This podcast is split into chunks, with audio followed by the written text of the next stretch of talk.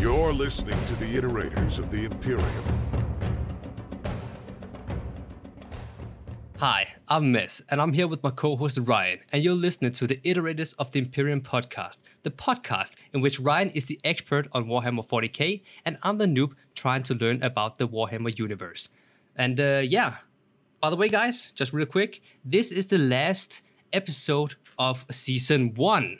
So yeah, celebrations time. This, I mean, this has been a, a good ride up until now, I would say. Oh yeah. But uh, Uh, yeah. Just to throw out there, we ju- we have uh, recently passed 300 plays as well, which is pretty cool.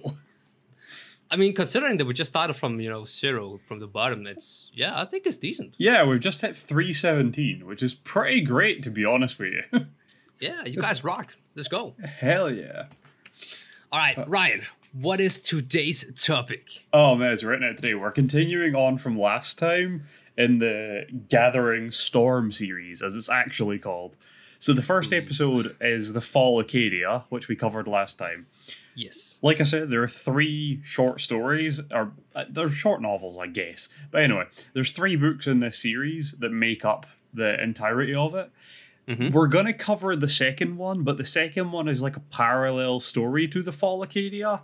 But the Fall of Cadia is much more interesting um, because the the second one, which I can't remember the name of, um, it, it takes place with a bunch of characters, which honestly, it's a good story. It is by no means a bad story, but it's a bunch of characters that you don't really know going in, and you don't really have any weight to the situation or anything like that. So Ah. while it's all very well done, very well orchestrated, and very interesting in its in its own way, it's not. Um, it just doesn't carry the same way as the Fall of Cadia does. It doesn't have the same urgency, No. you know. It's it's just not as good. That's it. It's just it's not quite the same. Uh, so the first thing we're gonna do is we're gonna cover this uh, little side story. We're we're gonna like explain the important parts of it, then summarize a lot of it and kind of rally through, and then we're gonna get on to the last book of it, which we're gonna cover in a bit more detail.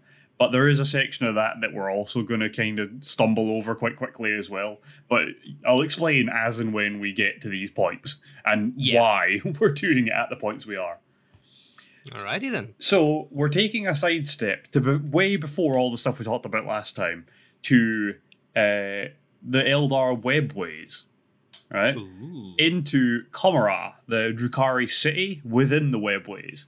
Specifically, we are getting to a coliseum for gladi- uh, gladi- gladiatorial combat. Ah, gladiatorial is ask- a weird word. Yes. Have we talked about this like briefly early on in the series? I remember with the webways for the Eldar. Yeah, aye. Eldar. So first episode, I did mention this stuff because we talked about um, we talked about the Eldar and the Drukhari. So I did mention this stuff vaguely back then, but also the episode where we covered the birth of Slaanesh was all about the Mm. Eldar. So we mentioned the Webway and stuff like that in there as well. Hmm, it did ring a bell. It did ring a bell. Yeah. So we, we, we have talked about this a little bit. Not Very briefly. Yes, I not a not a huge amount, um, Alright. but we, we have talked about it a little bit. So, Commorragh, the city of the Drukhari within the Webway, gladi- gladiatorial combat in a coliseum. This is a big deal, right? There is like a, a title fight going on, basically, right? Mhm. There, the crowd is in the millions, right? There, there is like royalty here and stuff like that watching this fight. There's a big deal, right? So the It's a glad- Champions League final. Let's go. that's it. The gladiator we care about is an Eldar woman called Yvraine, right? She's Mhm. our main character for this series, right? She's up against Lilith Hesperax, who is like the people's champion. She's also called the Queen of Knives, so she's a big deal, right? She's looking at, at Yvraine like she's some upstart thinking she can take on the top dog. yeah. Right? So there are a bunch of like warm up fights going on where they have like titled champions fighting against each other and stuff like that. They also have like Tyranids and stuff in like cages. It's like unleashing a bull into the arena. It's a whole thing. Right? So eventually you get to the good bit, which is Yvraine, who is put in the ring against Lilith uh, Lilith Hesperax. Um, but also they unleash a hive tyrant, which is a gigantic Tyranid, just to you know get in the way. Yeah. Uh, ends up like locked in combat with this thing. It, it's relatively cool. She like kicks a dagger into its head, then slides under it and like cuts its belly open to gut it. That's badass. It's pretty cool. It's Yeah. it is purely there to show you that Yvraine is an absolute unit. right? Yeah. Uh, then Yvraine gets attacked by a lictor, and uh, Lady Hesperax is like, "Now's my chance." While she's fighting someone else, I'll just go over and f her up. So, uh, so she goes over and basically just stabs Yvraine in the stomach. They they do fight for a bit. There's a bit of back and forth, but it ends with a knife in her stomach, and then uh, Lilith is just like, "Well, I guess I'll leave you to die because you're bleeding out heavily." it just goes away and starts fighting other things. Wow. yeah. So Yvraine's kind of like stumbling and trying to like hold her guts in and stuff like that. And then uh, a priestess, a priestess of Morag Heg, I believe it's called. I, I will check this. Give me a second. Morag, Morag, Morag, Morag Heg. Yeah, I was right. Um, comes over and is like, "Well, I'm gonna kill you." and just tries to murder Yvraine. She cuts off one of Yvraine's hands. And then Yvraine is like, "Well, if I'm gonna die, I'm taking you with me." So she like choke holds her to death. it's Ooh. really funny. So they both just kind of like lie there dying together on the ground. And That's uh, kind of brutal, brutal and kind of romantic. I don't know. yeah, honestly, it's quite sweet. Yeah, Better in a love story sick- than uh, Twilight, at least. yeah, in some sick, twisted way, but still. It's about as romantic as uh, 40k gets, I'll be honest. yeah, probably. Uh, so as they're lying there dying on the ground, their bodies are consumed in a ball of intense light. Okay. but it's like like star intensity of light. It's pretty nuts. Um, and within this, Yvraine sees Ynnead the newborn Eldar god of death. Oh God, that sounds yeah. It's rough, yeah. So Ynnead looks upon Yvraine's soul laid bare and whispers daughter to her. So Yvraine has just become the prophet of a newly born Eldar god of death. Okay. Yeah, so I, I, I don't know the ins and outs of it specifically. I believe the whole point of it is this god has been gradually forming, and her death was like the last one required to like awaken it, basically, to give it its first breath. And Uh-huh. when it did, it chose her as its prophet. So But she's dying. yes, it fixes her. because Oh the, the god of death also is the god of life in a way. It controls Oh death. I swear to God, in Warhammer 40k, there's so much Uno reversing. You know. Yeah, honestly, there is. You're right. That's exactly it is. it's like nah. I'm going to be honest with you, right? Yvraine as a character is a walking Uno reverse card. You're going to see a lot of that. I mean, that's the same thing with Celestine. You know. It's just, But that only works on Celestine. Yvraine can do it to other people. oh my God. Okay. I mean, I'm not gonna question it. Let's just continue. yeah, just- right. We're not going to get too much into what Yvraine, or sorry, what Ynnead the God of Death actually means for the Eldar. There's the whole thing where Ynnead now ha uh, sorry now stands to oppose Slaanesh because Slaanesh obviously eats all their souls, but if Ynnead can just recycle them back into life, then fuck you, Slaanesh, I guess. So it's a big Yeah. deal. But uh, so as she stand or as she is consumed by this ball of light and sees the god and becomes its new, you know, person, um, energy pulses start going out from her body, and when they hit any of the Eldar, it withers them away to death. I don't know what it is with newborn gods and killing Eldar, but they've got a whole thing for it. It's a recurring theme. it is. It really is. The Eldar have got to learn to stop birthing gods because every time people wither to death. but right, we're, we're gonna we're gonna move on a little bit because after like this is the important bit, and then there's a lot of random nonsense goes on that's not particularly important to the point we're trying to get to with this episode. But we're gonna run over a bunch of stuff in like bullet points, right? So. Uh, a bunch of Eldar get really pissed off because, you know, she just killed a bunch of Eldar with her weird god pulses. So she goes on the run with another person from the arena, joins up with a crew of like like Eldar space pirates that she used to be part of. Uh, ends up that they can awaken their god properly if they find a set of ancient mystical swords from like ancient Eldar lore called the Crone Swords. So they go hunting for the missing two. Uh, they find them on a planet in the Eye of Terror. They have to, or so they end up with like a big mismatched crew of weirdos um, and they end up like traveling through the warp and the webway and that stuff fighting a bunch of harlequins meeting a bunch of other eldar gaining a crew of random weirdos to their random quest for swords that may or may not exist uh, find the swords on a, on a planet within the eye of terror go there, get attacked by a greater demon of Nurgle, which kills a prince they have with them called, I believe his name's Yriel or Yriel Mhm. or something like that. Uh, the demon prince or the de- de- uh, greater demon of Nurgle crushes him with a girder. Hilarious. Uh, Yvraine uses her new god powers to resurrect him. Turns out the spear he's been carrying for his entire life is one of the crone swords in disguise. That awakens. He murders the greater demon. Uh, Yvraine also resurrects a bunch of Eldar who now decide they're going to fight for the like for the new god. Mhm. Uh, so they end up with like a small army going on. Uh, so they set out for Cadia through the webways. Then Ahriman, Magnus' second in command, decides that he wants to go after Yvraine because his whole quest is trying to resurrect all the uh, all the thousand sons that are now just dust in their armor. So when he finds out about Yvraine's, you know, recycling dead people powers, he's like, that might come in handy. I'm going to go find her. Decides that shooting at her is the best way to try and ask for help. Uh, Um, yeah, I, I know, I know. I, I don't quite get it either.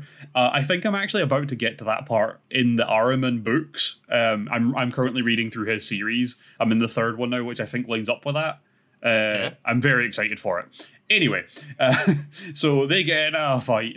Then at some point, Ahriman does like exclaim what he wants. So uh, she's like, "All right, you know what? Fine, fuck you." So she uses her powers to turn a bunch of the Thousand Sons back to like being normal Space Marines in their armor. So they're all like, "What the fuck is happening?" and stop firing for a bit, and then they just punch a hole in the webway, and they all get sucked out into the warp. so Ahriman's just like, "Well, shit." that's bedtime. Yeah, so that dealt with a Thousand Sons pretty quick. Uh, they reach their destination, which is the gate from the webway to a planet called Classius. They emerge from the portal to a bunch of mismatched Imperial freaks that have no business being together and that they're very confused. But then they notice a bunch of Chaos troops at their back. So they're like, well, I guess those are the bad guys. So they start fucking up all the Chaos guys. Chaos troops all run away.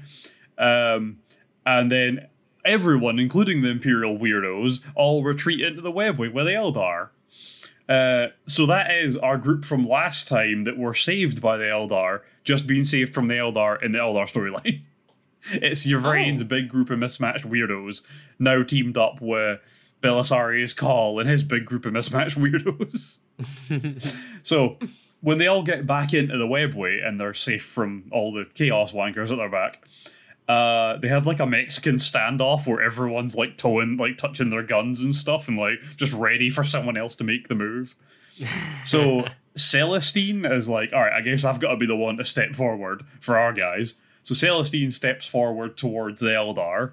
Um, then a person called uh, Melanel, who is, I believe, like a high-ranking Eldar who's with the Eldar people, steps forward as well.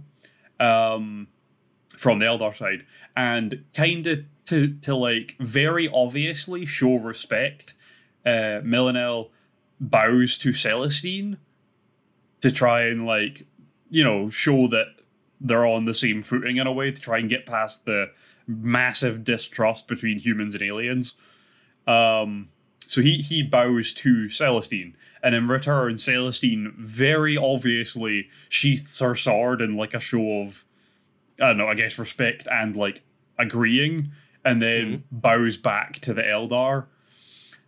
And the Eldar leader offers an alliance with the humans against Chaos because, you know, bigger things to worry about right now. Yeah. Um, and they're all on like weird prophecy quests, right? They were led there by a weird Eldar prophecy that this is what they were supposed to do to help Ynnead and all that nonsense. And the rest of them are following Celestine's crazy prophecies as well. And it's all worked out so far. So, like, very few people have died considering the situation. So everyone's just kind of going with it. Yeah. Um, so they join together and venture on to Celestine, or venture on as the Celestinian Crusade, and they move towards the realm of Ultramar. Do you know what the realm of Ultramar is? Do you remember that?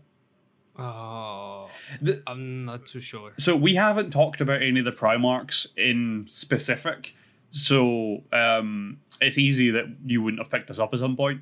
So you know the Ultramarines, the boys in blue, the Boy Scouts, right? Yeah. So the reason they're called the Ultramarines is because the home planet of their system is called Macragge, and the system is called Ultramar. So Okay. Ultramar, you get Ultramarines, Ah. right? Uh, so their home planet is Macragge, which is where Roboute Guilliman grew up. So Mm. they've got him as their Primarch.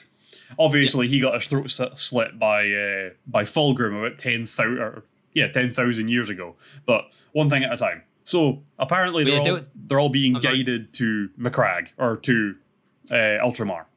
Yeah, I just gotta get clear the Blue Boy Scouts because that's the way I remember them. They're Yeah. the one that, that like loves the law, right? Yes, they, they love governing correctly. Yes. Okay. Yeah. Then I'm with you. Yes. yeah, they like their rules. Okay. All right. Yes. From here on, we're going to be a bit more in depth. This is like the proper episode details, right? This is what we're trying to get to. Mhm. right? But you needed that bit to get here. Okay, so the third book actually opens with Ultramar. So in Ultramar, there's a bunch of Chaos troops that are like clearing an area of a, a bunch of the Ultramarian auxiliary troops, so like normal soldiers.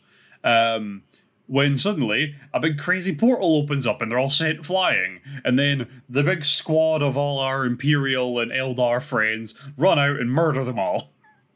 Nice. Yeah. It's a very cool opening. It would be very cinematic. Um, so while they're all like standing around looking around, they realize the planet is being invaded by chaos. And then they pick up like uh, you know Vox, the radio transmissions. They pick up transmissions Yeah. on that that basically the whole system is in full scale invasion. Right? So they are getting totally effed up by the Black Legion, the Alpha Legion, the Iron Warriors, the Iron uh, sorry, the Emperor's Children, and more. So they are getting totally bared down on by like the full brunt of Chaos's might. And these Yeah. guys have just walked into the middle of it. So they head to a nearby ultramarine fortress and they're allowed in purely because they have an inquisitor who has totally unrefusable power of doing anything they want uh, and a living saint with them. So they're allowed into the fortress. Uh, they find the person in charge and Cawl is like, "Look, I've got a pact with the Lord of Ultramar. I need to see him." So they organized that because there was a bunch of sh- uh, like um what are they called like carrier ships coming in that were supposed to be uh, air support for the fortress but because this takes precedent they use them to take them to a battle cruiser that can take them to the right planet because they're not on the home world of the system they're on this random other planet and they need to get to Macragge which is the home world so they get kind of shuttled around a little bit, uh, and a bunch of their guys are left behind because they can't get on the ship. So obviously they can't take an army of Eldar with them because that'll end badly. So only two of the Eldar are allowed to go. It's y- uh, Yvraine and I can't remember the name of the other person, but it's another one of like the. Oh no, I think it's the prince that's allowed to go. Um, so they they get on the ship with all the Imperial people, uh, and then the rest of the Eldar go back to the webways to split up and spread the word of Ynnead, knocking on webway portals and being like, "Have you heard the good word?" Oh Um, god. yeah. And then um, a bunch of the Imperials are left behind as well. So they had uh, knights from one of the houses called Tyrannus. They're left behind because they're too big to get on the ship. And a bunch of the Sisters of Battle are left behind. So all of them help to defend that fortress. So the air support isn't really needed as much because they've got giant robot walkers to gun stuff out of the sky now. So Yeah. they're probably cool. So the rest of them get shuttled on um, to the strike cruiser, which takes them to Macragge. Uh, when they get there, they oh, there's a moment on the battle cruiser while they're being taken to Macragge.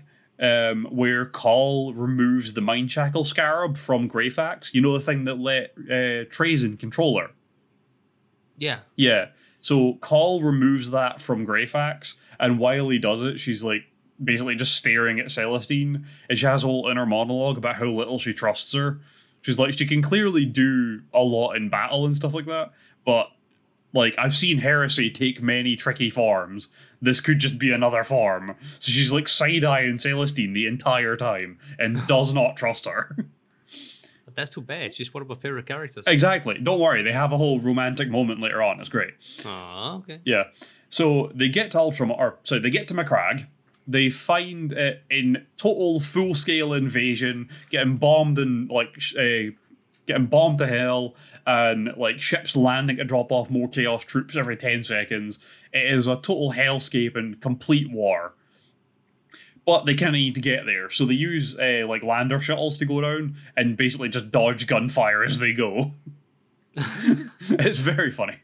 Uh, Nice. they are when they arrive at like Macragge's main fortress where the leader is, they meet Marneus Calgar, the Lord of Ultramar and chapter master of the Ultramarines. Uh, they meet First Captain Agemman and Chief Librarian Tigurius and Grand Master Voldus of the Grey Knights. You know the dudes that are specifically designed to kill demons. So these dudes were all assembled for this apparent meeting with all these great people that have just turned up out of nowhere during a full scale invasion. Because they thought it was something really important. Yeah. So they do like a brief introduction thing where everyone's like, Who the hell are you? and they all kind of explain who the hell they are. Um, because, like, most of them have no idea who Greyfax is because you've been gone for like millennia. And who the fuck is Celestine? like we we can see you're a saint, but who the fuck are you, right? So there's a lot of that going on. Also, no one seems to know who Voldus is because the Grey Knights are like a secret wrapped in a secret wrapped in a secret wrapped in. You'll be executed if you know about it. So Yeah. yeah, it's like the only people that know about are in this room, basically. They're like the men in black. I think they like they either wipe your mind after you see them or they kill you. I don't know which. Whichever's faster, probably. So uh, yeah, they whole they have a whole like brief introduction thing, and then the the whole thing of the pact with the Lord of Ultramar comes up, and Marneus Calgar is just like, I have no idea who you are. like, I have never met you before in my entire life, Belisarius Cawl. I have no pact with you, nor do I have a pact with any other Archmagos of the fucking Mechanicum. So what the fuck are you doing here? And Cawl's like, oh no, you're totally right. You don't have a pact to me. I have a pact with the true Lord of Ultramar, Roboute Guilliman.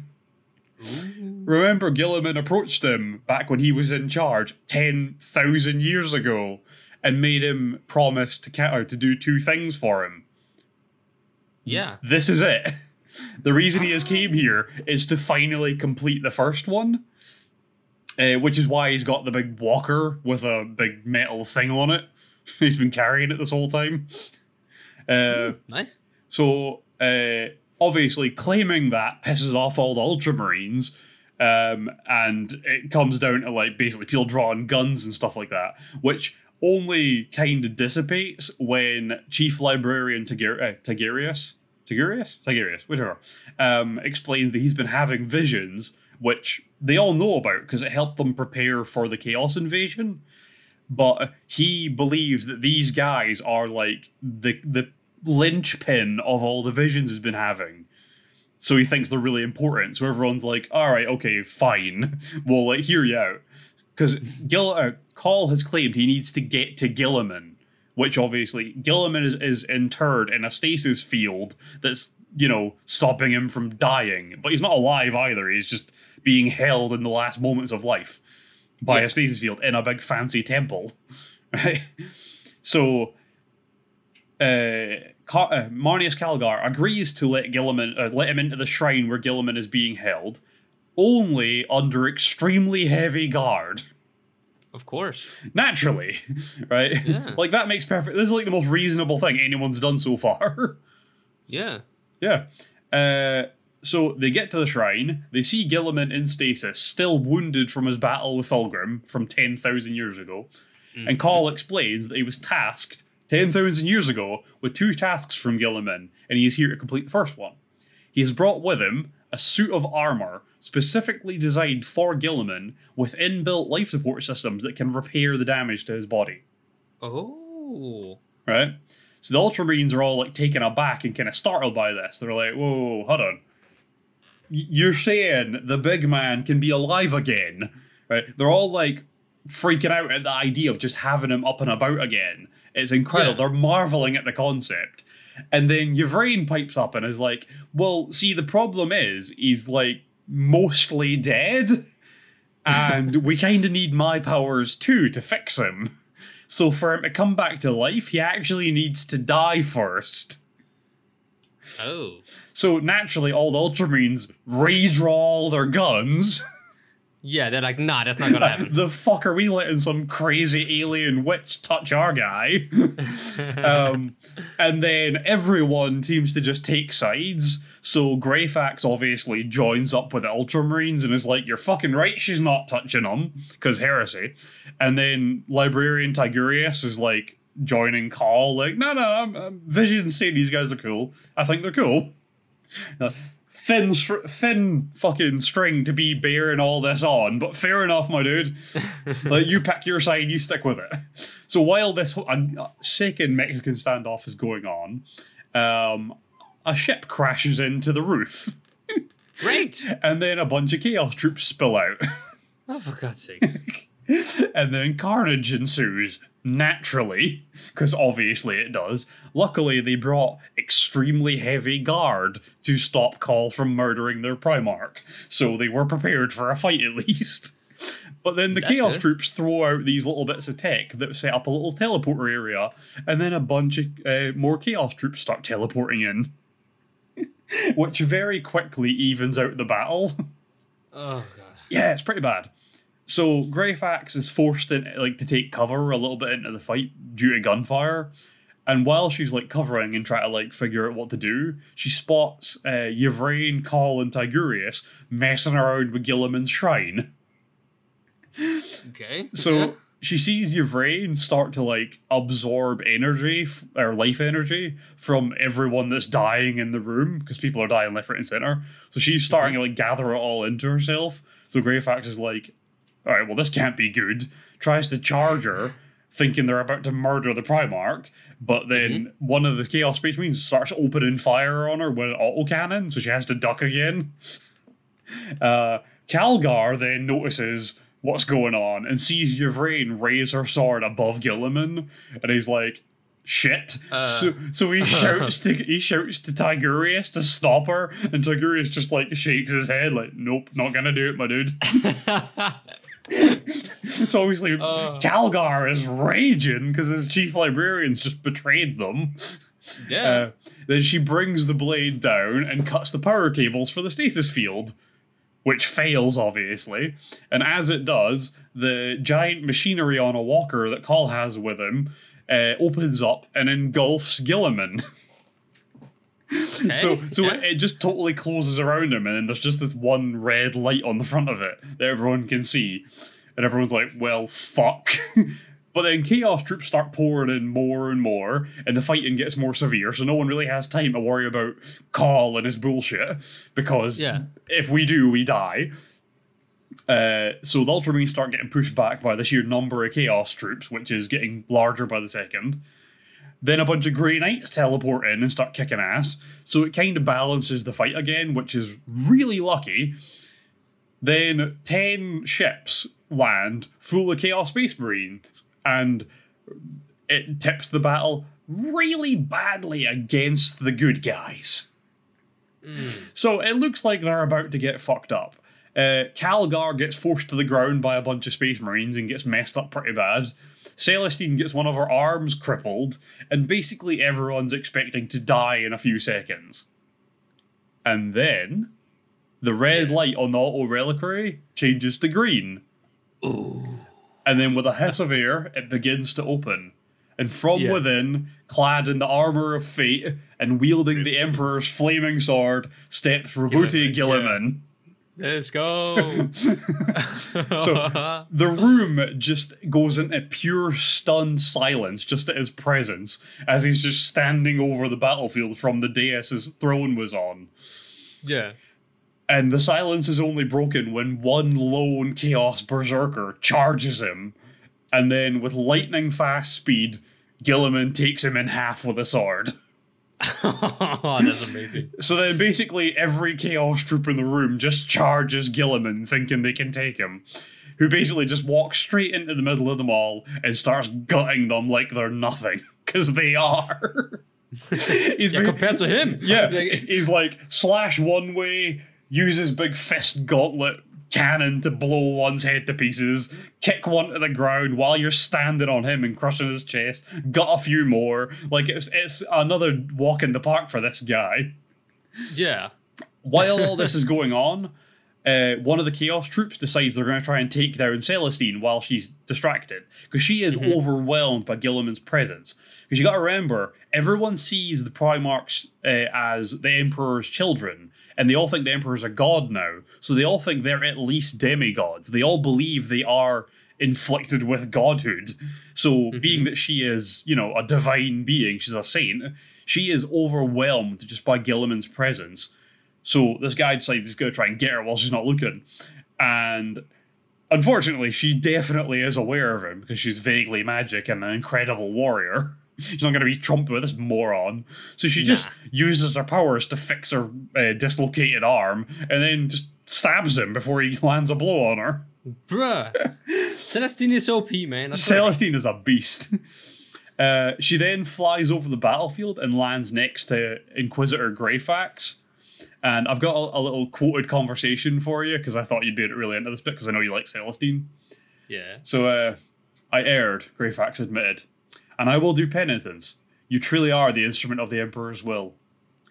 Vigilance is not a sin, Katerina, Celestine replies.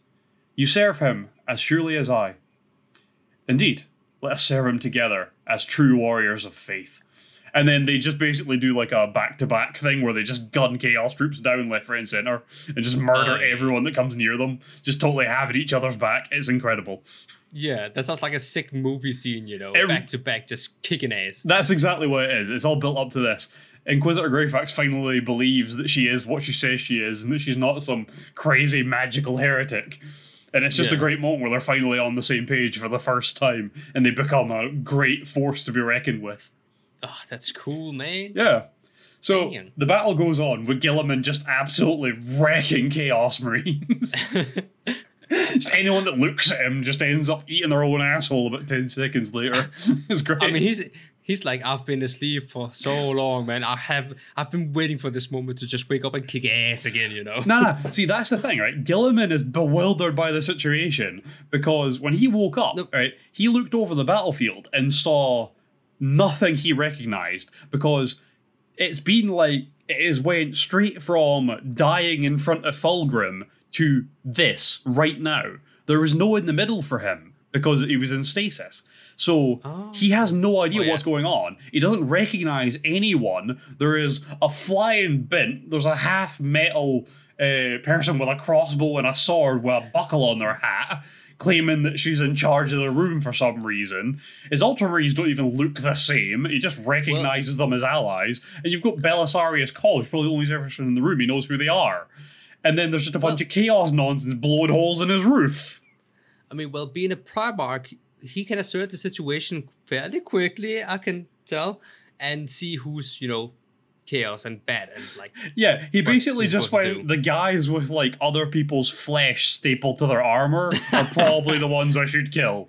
So he just started killing the things you could obviously tell were bad. He was like, I'll deal with the rest of you later. But until then, I'm gonna murder the evil ones because I can tell, like, these are the same evil guys I was dealing with before. That part I know. I know rule one: kill those guys. I don't know why I'm here. I don't know why they're here. I don't know why any of you are here. I get why Cawl's here vaguely. Time to kill things. yeah. So he just starts murdering everything.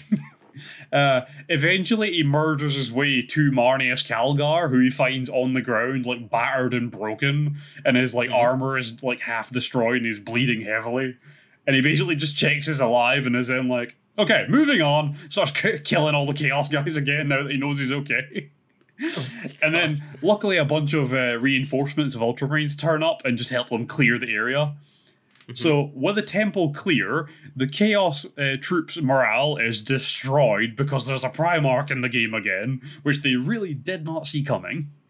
The Ultramarines are, are now getting like uh, messages sent all over, like blasted from speakers all over the entire system, screaming that uh, Guilliman is in the fight again. So everyone's like, fuck yeah, let's kick their asses.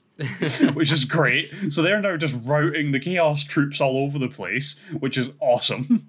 So Guilliman heads straight for the main strategium, which is like the strategic hub of their command center. And when he gets there, right, when Marneus Calgar left, he left First Captain Agemman in charge of the defenses. So he's now currently acting as the leader of the Ultramarine chapter, right? And when when they get there, because Calgar uh, Calgar is so heavily injured, he gets sent to like doctors basically to get patched back up.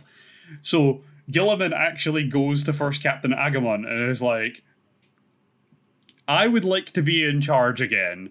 Is it okay if I step in and take command of defenses for now? And Agemman's like, uh, yeah, whatever you want, Dad. Sure. it's like it's a really humble moment where Guilliman like very kindly and very humbly asks permission to take charge from the current acting officer because at the time Guilliman doesn't outrank him. He's in like Guilliman is technically an ultramarine, he's technically the leader of ultramarines, but at the same time, this guy is also the current acting commander. If he just steps in and takes over, it might throw everything into disarray because it's a different way of doing everything all of a sudden. Like different, mm-hmm. totally different orders are being thrown out. So he very like graciously asks really kindly if he can be in charge, and the guy's like, "Yeah, sure, go ahead." So with him in charge, the defenses just get like the strategic genius this man wields is unfathomable, and they just they start annihilating the chaos troops all over the planet and all over the system just in no time, which is great.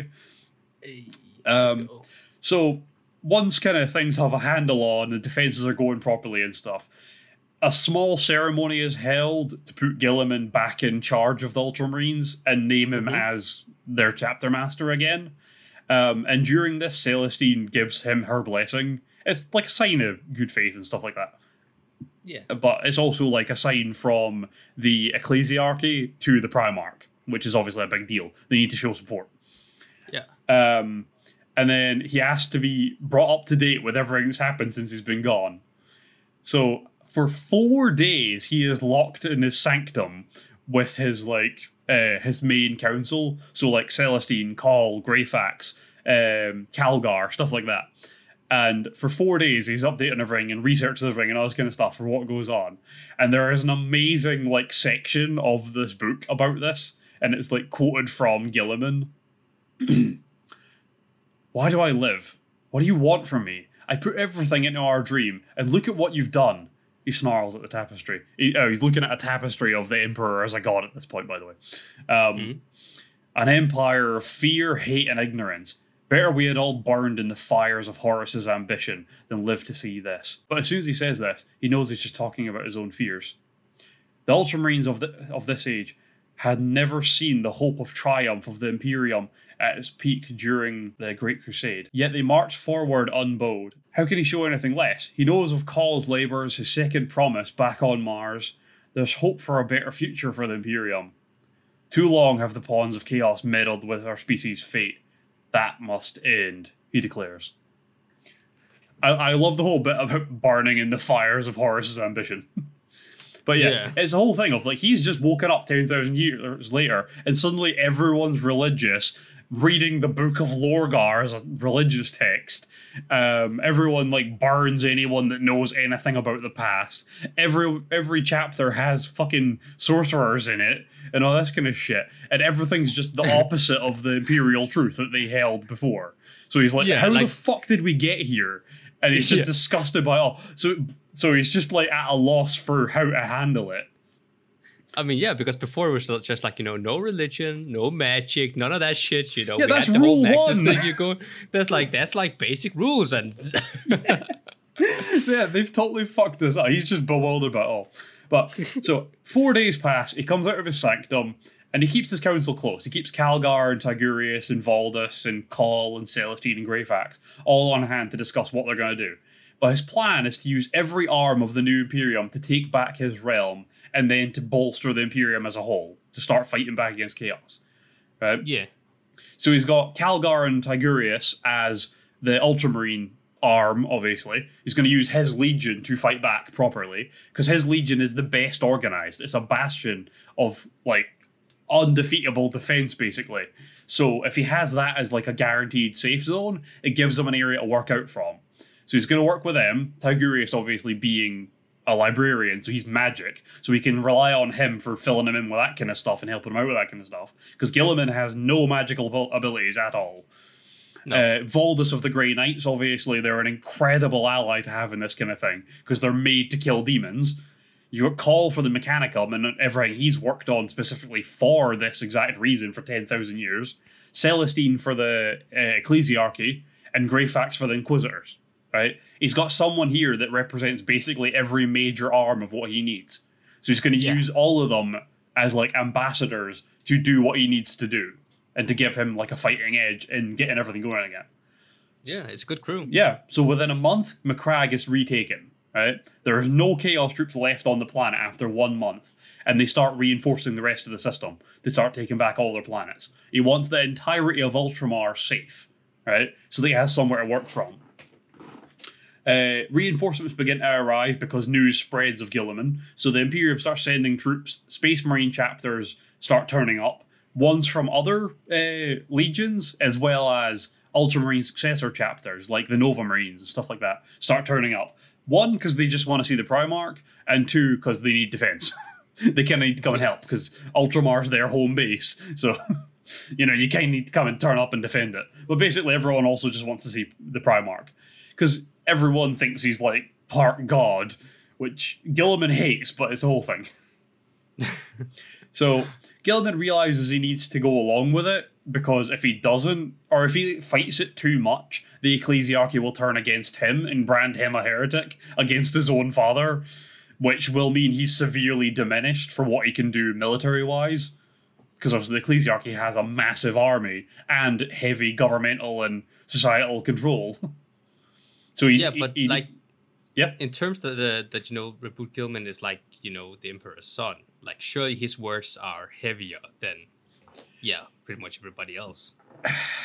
yes and no, right? They are, but part of that only stems from the fact that the general populace believe he is part god because he is the emperor's son. If he de- if he denies it too heavily and convinces people that that is the case, they won't stop believing the emperor is a god because that's a that is an absolute fact of the universe to them. That is rule one to them. So whether or not he's a god, if he convinces them of not, that's fine. But the only plausible uh, realization after that to them is heretic. Oh, See, that's the problem. It's that you're either on board or you're not on Yeah. board, and well that it can't be like, no, I'm his son, but like I'm not a god. I just like work for him. And they'll be like, well, who the? F- why should we give a fuck then? that's a tough situation to be. in. Yeah, so he realizes he kind of has to go along. with it. He doesn't have to claim he's a god, but he can't fight it too strongly either. So he has to kind of toe a line with it. so he, he's not lying, but he's not telling the truth. But, Yeah, you know, he's aye. actively not lying. you know? Yes, it's that kind of thing. Um, so he kind of sees what needs to happen now, and he and his council decide we need to go see the emperor.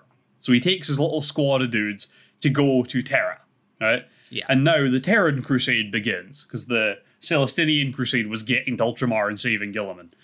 yeah. Now the Terran Crusade begins. So we're going to summary this one again. It's going to be kind of bullet pointish again because again it's a traveling. like fair enough, a lot of stuff happens, but it's not massively important for the overall story, which is more what we're trying to get at here. Okay. Yeah. So they head off. They get ambushed by Magnus while they're on their way. Uh, he throws them into a warp maelstrom, which they get lost in for ages. Uh, they lose more and more ships as they're lost in there because the warp's just fucking them up. Uh, Yeah. Eventually, they're led out by uh, some crazy voice person. Uh, it's like a seer leads them out, and they eventually get out. Turns out it was a trap. They get ambushed by red corsairs. They get imprisoned, uh, including uh, including Guilliman. He also gets imprisoned. They get set free by a Dark Angels renegade who's on board the ship with them. Uh, they take the ship from the Red Corsairs because Guilliman's an absolute beast, and unless he was trapped by warp magic like he was, he could have easily murdered them all with no weapon, which he does. Um, so they take the Red Corsair ship. They continue on to Terra. They end up going into the webways to do it. Uh, they fight a giant Khorne berserker, which is interesting. Uh, Khorne berserkers are Khorne's greater demons. They kind of look like the Balrog from Lord of the Rings. Giant, red, spiky wings. You know the thing that um, Sanguinius fought at the siege? Yeah. It's one of them. Ah. Yeah. Uh, so they briefly fight one of them. Uh, eventually, they get to a point where they realize that they can't use the webway portal on Terra because if they do, it'll again, like Magnus did, punch a hole in the Emperor's defenses. so they can't do that. So like, well, what's backup plan? Like, ah, there's a portal on Luna, you know, the moon of Earth. Like, all right, close enough. Let's do that. so they head for that portal. Uh, they get ambushed by Magnus again. Oh god. Uh, Primarch fight ensues. Guilliman on Magnus. Uh, it- they escape from the portal onto the surface of Luna midway through the fight. Uh, but Guilliman's dudes kind of get a bit of a running start. So the portal is in like a crater. So they manage to get to the edge of the crater and like get on the outside of it before the Chaos dudes start coming through and the Rubric Marines of Thousand Sons start coming through. So war ensues with that as they try to climb the crater because they can't really hold them back very well. Um, then Guilliman realizes that Magnus is going to summit the crater and basically just murder everyone. So he just dump tackles Magnus back into the crater and just one on ones him. Which is very funny. It's just straight up Primarch fight. Um, but Magnus obviously has the upper hand because he's a absolute unit with demon powers and magic. Um, Yeah. because he's like a lot bigger than Guilliman now because he's you know giant red chaos demon version of Magnus. So he's kind of kicking his ass a little bit, which is funny. Uh, but the thing is, because it's so close to Earth, the moon and Earth are both covered in a ton of like detectors for any chaos bullshit. And mm-hmm. them spilling out of the portal activated all of the alarms all across the moon and Earth, and basically just calls an entire armada of defense ships to this exact location. nice. Uh, which, luckily, because they've got Belisarius Cawl there, and he's like an Archmagos of the Mechanicum with crazy tech, he just sends very precise targeting data to the entire armada, which opens fire and bombs the crap out of the Chaos Marines very precisely. That's good. Which really turns the tide, which is great. Yeah. But then you've still got the whole fight between Guilliman and Magnus going on. um, yeah. And Magnus obviously has the upper hand because of all his magic bullshit.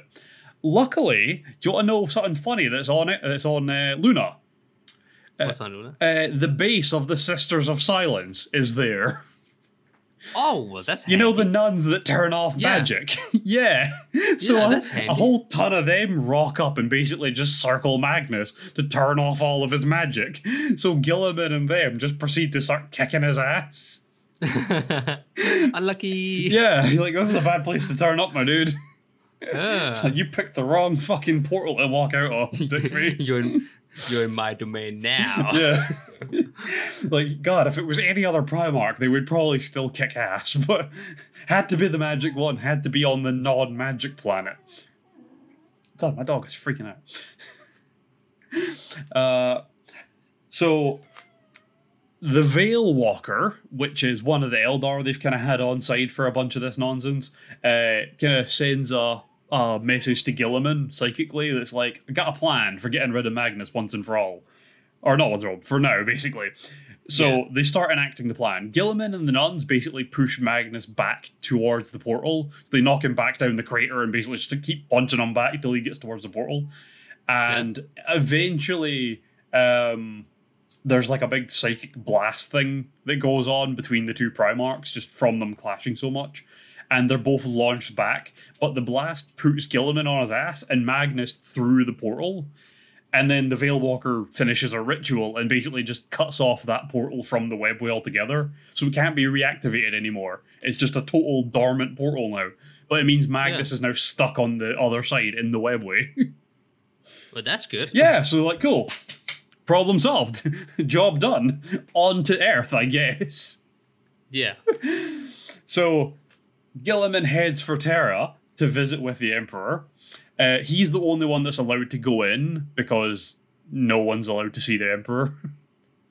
um, so right before he does go in, uh, Cawl runs up the steps to to the door with him and is like, like just kind of has a chat with him about their secret magic or secret crazy pact that they had. And he's like, all right, I'll go and finalize the finishing touches on Mars. Let me know when you need me. So Cawl scampers off through the crowd of worshippers that are at the, the steps up to the Emperor's palace. um, then Guilliman goes in, and days pass, right? Like like days upon days pass before Guilliman re-emerges from the throne room. And he immediately calls a meeting of the Council of Terra, right, the High Lords. hmm He announces that he is resuming his role as Imperial Regent and taking up leading the entirety of the Imperium again as the actual like commander in chief, and then Uh-huh. proceeds to fire a bunch of the Lords of Terra Why? because they're fucking terrible at their job. Oh, oh. Like, Well, yeah. Every time a new person ends up in charge and they're like good at their job, they always fire a bunch of the High Lords of Terra because it's just it- they're politicians and they're basically all out for themselves. so, like when Sebastian Thor got in charge, first thing he did sack a bunch of the High Lords. like, I mean, I should do. yeah, e- even uh, the one before Sebastian Thor, wasn't it? Goge Vandire got in charge, sa- Oh. sacked a bunch of the lords. Everyone That does douche. it. Like Ah. it's, it's what you do when you're suddenly in charge of something that you didn't rise up through, pro- like gradually. Like um, when uh, Creed ended up in charge of Acadia, it was just like, right, what do I do? Sack a bunch of the higher ups that are terrible at their jobs and promote a bunch of good people. Like everyone does it. You you need things to work your way. You can't have these naysayers that are just bad at their jobs. So you just sack a bunch of people. Yeah. Yeah. All right. So now with Guilliman in charge, Cadia was just the beginning, right? From Fenris, which is the uh, Space Wolf's homeworld, to Armageddon, to Attila, to Balor, right? Chaos was everywhere in greater numbers than had been seen ever before, right? There Yeah. were Chaos troops everywhere, right? So the threat was larger than ever. Guilliman had plans, right? Now that he's in charge, things are going to start going the right way again. We're going to start fixing some of Uh-huh. these problems, right? New armies would be raised of a scale never seen since the Great Crusade, right? And Mhm. from Cawl's Forges on Mars comes New Hope. The second promise to Guilliman is basically the entire hope of the Imperium at this point. So that is the end of the Gathering Storm. That is where it leads up to. Yeah. So, as it stands in our current day, Guilliman is running the Imperium. Again, Uh huh. he is the only loyal Primarch to have came back to life. There is murmurings, I believe, in some of the books that basically Lion El'Jonson, the leader of the Dark Angels, is still alive. He's just waiting for a dramatic enough moment to turn up. Um, I haven't got to those books yet, unfortunately. I'm trying to find which one it's in that you find that out. But I think I'm going to basically just have to read my way through all of the Dark Angels books post heresy to figure that one out. It'll probably just be buried in one of them. Uh, but I've got some aftermath stuff for us here, just to kind of give you a bit of a rundown of some of the stuff. Um, because there's, there's a bunch of there's a whole load of stuff that goes on after Guilliman comes back.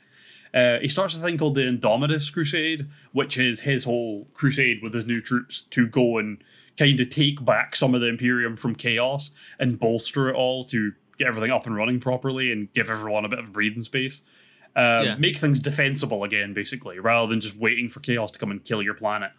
Um, and also, he does a whole thing with trying to like take back Ultramar first before he goes out and sets on any other major goals. Um, so the Imperium is now cut in two by the Cicatrix Maledictum. So after the Aether expanded, it grew into Aether across the entire galaxy. So Mhm. the galaxy is actually split in half by this. So Guilliman, as Imperial Regent, is basically acting as commander on one side, and he's essentially deputized the Blood Angels chapter master Dante as acting commander on the other side because someone needs to be in charge, Yeah. right? Um, Belisarius Cawl rolls out his new invention that he's been working on for ten thousand years: the Primaris Marines. They are Wait, what is that? they are space marines that he has modified, right? Oh. They are larger than the typical firstborn space marines, typically Uh-huh. standing at 8 to 10 feet tall now. Okay. Yeah.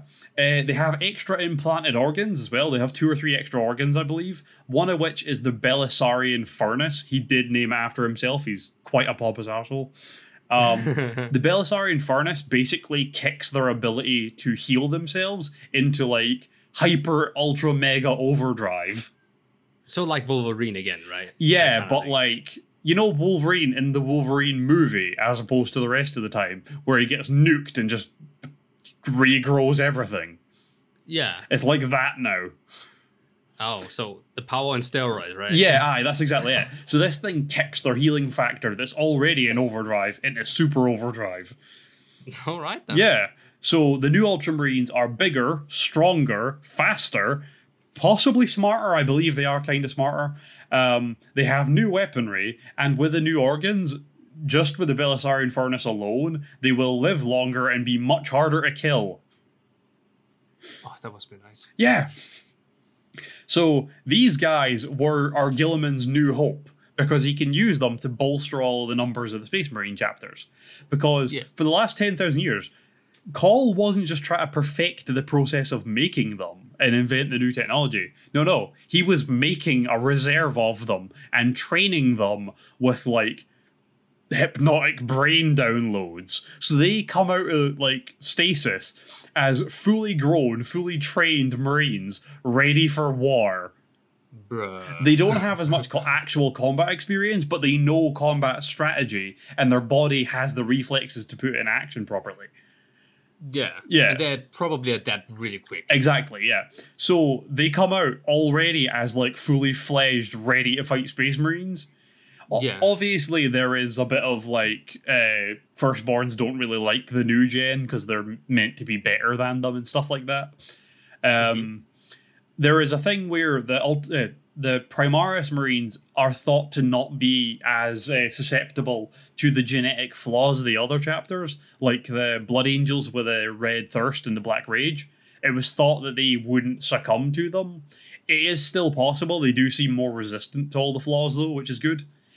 Um, so they're initially rolled out in what is called the Unnumbered Sons. They basically just built a legion of Primaris of all the different genetic lines of all the different Primarchs. Oh, Mhm. although they only made them from the loyalist Primarch gene seeds. They didn't do it with the chaotic, with the traitor ones as well. Although Cawl is adamant there would be no flaw in it. It would like the Space Marines wouldn't be any more likely to turn evil. But Guilliman's like, nope, just do the loyalist ones, please. So, Yeah. of all the loyalist uh, chapters, there are now Primaris Marines. But yeah, they were all rolled out as one group called the Unnumbered Sons that were then used for different missions to give them combat experience, stuff like that. And then after the, or once the Indomitus Crusade, which Guilliman used them massively as like a vanguard spearhead kind of thing to get a lot of it done and like really progress it a lot and take back Ultramar heavily. Um, well, these brand new ready to fight tank units, basically. Uh, they then get split up into their actual legions chapters. So they do go back to their actual people, which is good. They do get to be with their own Yeah. there's a bunch of storylines that go on at this point as well. So like you've got a storyline that's about uh, Guilliman at this point. Um, there's a couple of them. There's one called uh, is it Dawn of War or Dawn of Fire, uh, which focus on like the Dominus Crusade and stuff like that. I believe the first one's called Avenging Son because that's what everyone calls Guilliman, the avenging son of the Emperor.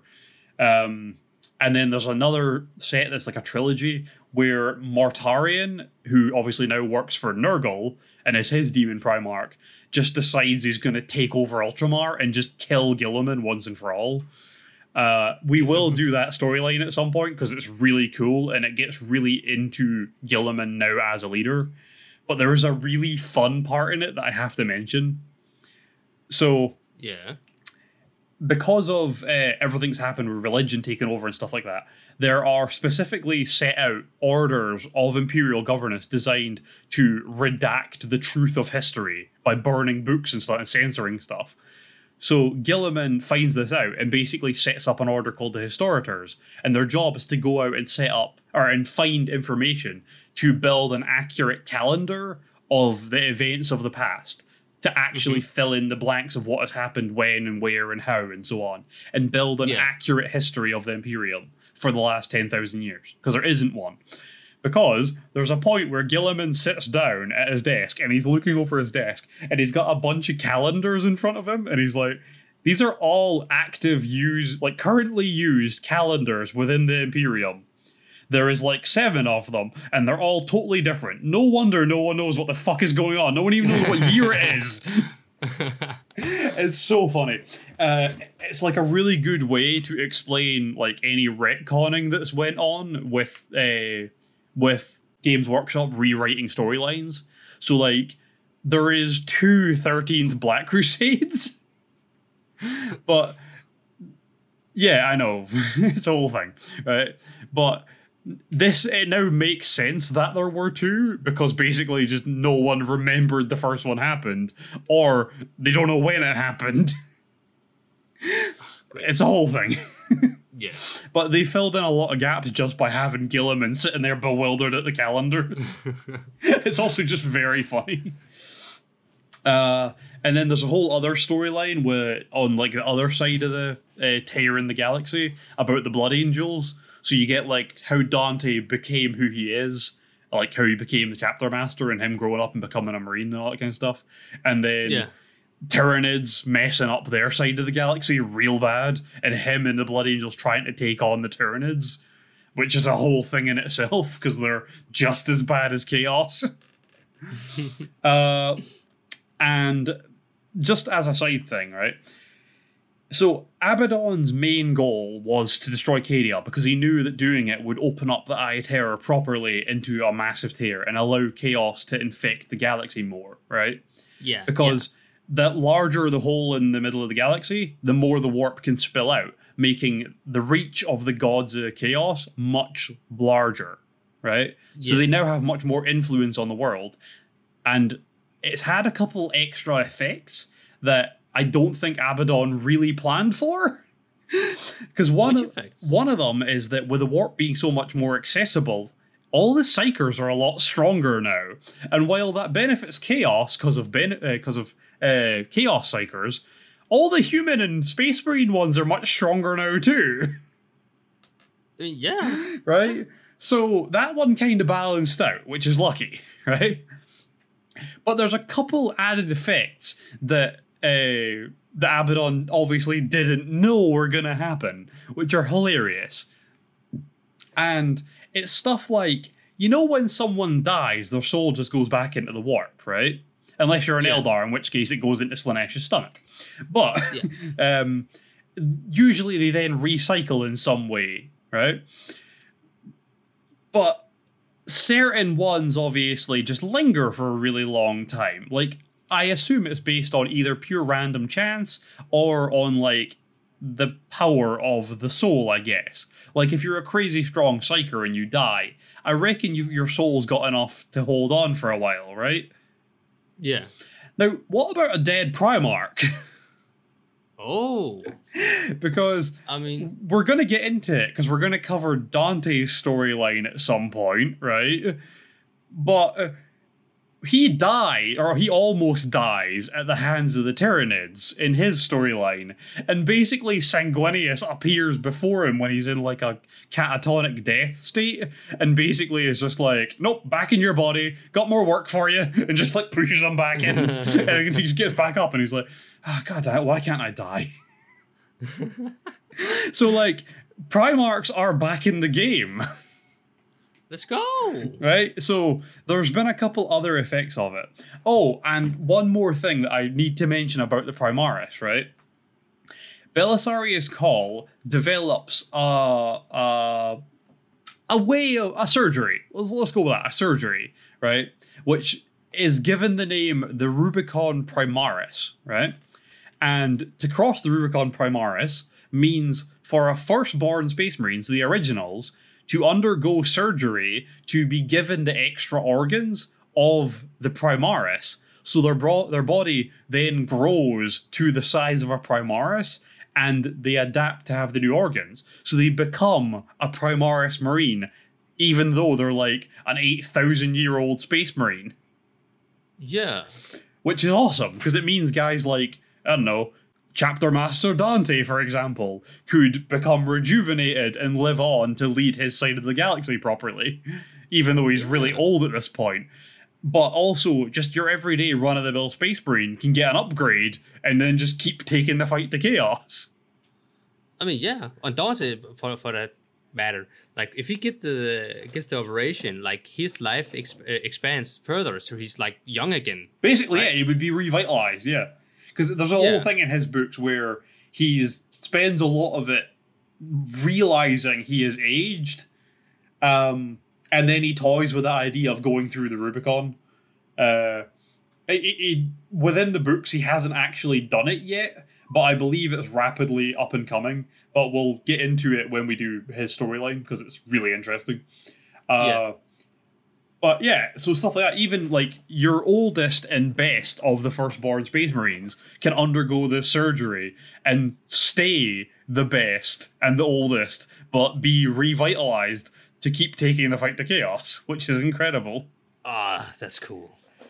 Oh man. So that's us. That's us up to date as far as we can Ooh. reasonably do. We're at a point now where we could basically talk about any random book or any random topic and you wouldn't be lost now, no matter what Yeah. age it was from. We could talk about uh I don't know, uh Ghazghkull Thraka, Prophet of the Waaagh, which is one of the orc books. And fair enough, it's a it's a we haven't talked about orcs much, but you're not going to be lost with timing or anything like that. You'll get you'll know who he's fighting, you'll understand the importance of it.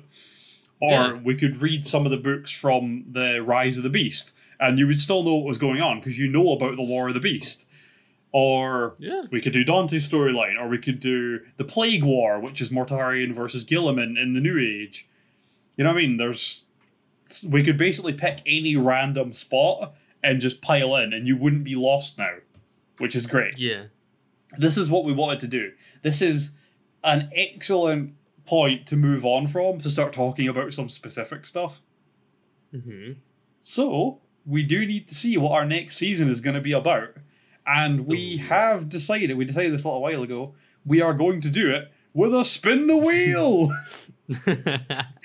so uh, Uh. give me one moment. I'll share my screen to Mez. So he can. oh, wait, are we doing it now? huh? We're doing it now. Oh god, no, not this one. Sorry, I accidentally spun it. I didn't realize clicking on the page spins it. Ah! We're not taking that one, Mez. Don't get too excited. No! ah. Shit! Oh, Ryan, I saw, I saw. I know. I'm not going to say it at, at the podcast, but you I know. know, I need to add that back in. I accidentally, I accidentally hit remove. There we go. all right, all right, all right. Right. So, before we do this, just to let you guys know. So, this is going to pick the topic for our next season, and we are going to try to stick to it, but it's not an overly rigid thing, right? So, for example, if a new thing pops up in the 40k storyline and it is something we would like to talk about sooner rather than later because it's kind of time sensitive and it doesn't particularly fit the season, it's not something that we're going to be like, oh no, we have to fit to the season. We may once in a while do an episode that's out of theme purely because of a particular uh, urgency to it or a particular Hot topics. interest. Yeah, just a couple odd topics once in a while might just be a thing we do, you know? Um, but they're going to be a guideline for the next season. Like this one has been a general overview of like main storyline high points to get you kind of up to date. These are also going to be a main guideline. Uh, but what we have on the on the roster, these will be expanded upon. Every time we do this, we'll have added new things to it and removed the one we've already done. Um, or some might come back in as we discover more possible uh, things within that category. But first of all, we have the loyal legions and their primarchs, which we would get an episode on the primarch and an episode on the legion. Uh, we have the same for traitors, so we, you know, traitor primarchs, traitor legions. Then we have major loyal characters. So we talk about guys like Mal- uh, Marneus Calgar, stuff like that. Uh, Sven Bloodcaller. Bloodhowl? I don't know. There's a lot of Sven Blood somethings. Um, then we have major traitor characters. So we talk about guys like Ahriman or um, Fabius Bile. Uh, we have major Xenos characters. Talk about people like Ghazghkull Thraka of the Orcs or Trazyn the Infinite, some of the Necron guys. We'll get some Eldar in there too. Uh, Space Marine chapters where we would go through a bunch of the chapters that exist and just kind of get the story on a few of them that exist. Because a bunch of them are really interesting, but a lot of them have a really cool storyline attached to them. Um, we have the Curse 21st, which is our silly one for this one. I wanted to have one that was kind of stupid so we could have a really fun season. Uh, so Curse 21st is in there. It might be better if that lands later on, but if it lands this time, we'll embrace it. Uh, just if anyone wonders, I've mentioned it before, but the Curse 21st was the 21st founding of Space Marine chapters, and basically every one of them went horribly wrong and are all just terrible. But they all have really interesting storylines because of it. So it's more of like fluff, but it's funny. it's funny and it's interesting, so that's there. And then our final one is just generally Xenos, where we would get into a bunch of different interesting storylines for different uh, for all the different Xenos groups. So we would spend one where we kind of focus on each individually, where we'd be like, all right, we're going to get into how the Necrons work as an overall group a bit, and we spend some time on that. And then same with the Eldar, same with the Tyranids, same with the Orcs, same with the Tau. And then we would probably start expanding on some of those a bit by going into more eh, like in-depth parts of their actual storylines. Yeah. Mez, I think it's time. I think it's time to leave it up to Faith in a wheel of names. So Ryan, spin the wheel. And it's going and it's going and it's landing on Oi! chapters. chapters. Let's go. That's a good one. That is is a good one because it's not too distant from where we already are, Yeah. which which is nice. Um, it's That's good. It's it's it's gonna fill in some blanks, you know. But it just kind of expands the current universe a bit more because the chapters only came into existence in the kind of more recent section of it, I guess. Oh god, I spun it again by accident. I hate this. Every time I click on this page, it spins. So we are going to be taking a break for a little while to get prepped and work on some stuff. There will hopefully be some stuff in the middle. I have some kind of side projects of what to work on for this, and with season two uh, starting up, we will be uh, we will be opening up a Discord server for all our fans, and we will be opening up a Patreon if anyone wants to support us. But we will have that all launch with season two starting yeah. and until until then, I guess. Would you like to sign us off for the last time this season, Mez? Well, I can. Uh, I will say first of all, Ryan, it's been a pleasure for the first season. I'm looking forward to season two, and I hope uh, the listeners are, are as well. And uh, yeah, it, it's actually been like getting me into Warhammer. Uh, if you noticed, I, I've, I scouted around my city. Some stores have Warhammer. I sent it to you. I, I, I've been getting more into it now. Yeah, I've seen that. bit, Yeah. It's a good, some good stories. So I've been, I've been enjoying this, and I'm looking forward to season two. And uh, yeah, thank you guys for for listening in. Tune in to season two soon. And uh, yeah, we will hear you in the next one. See you. Bye, guys.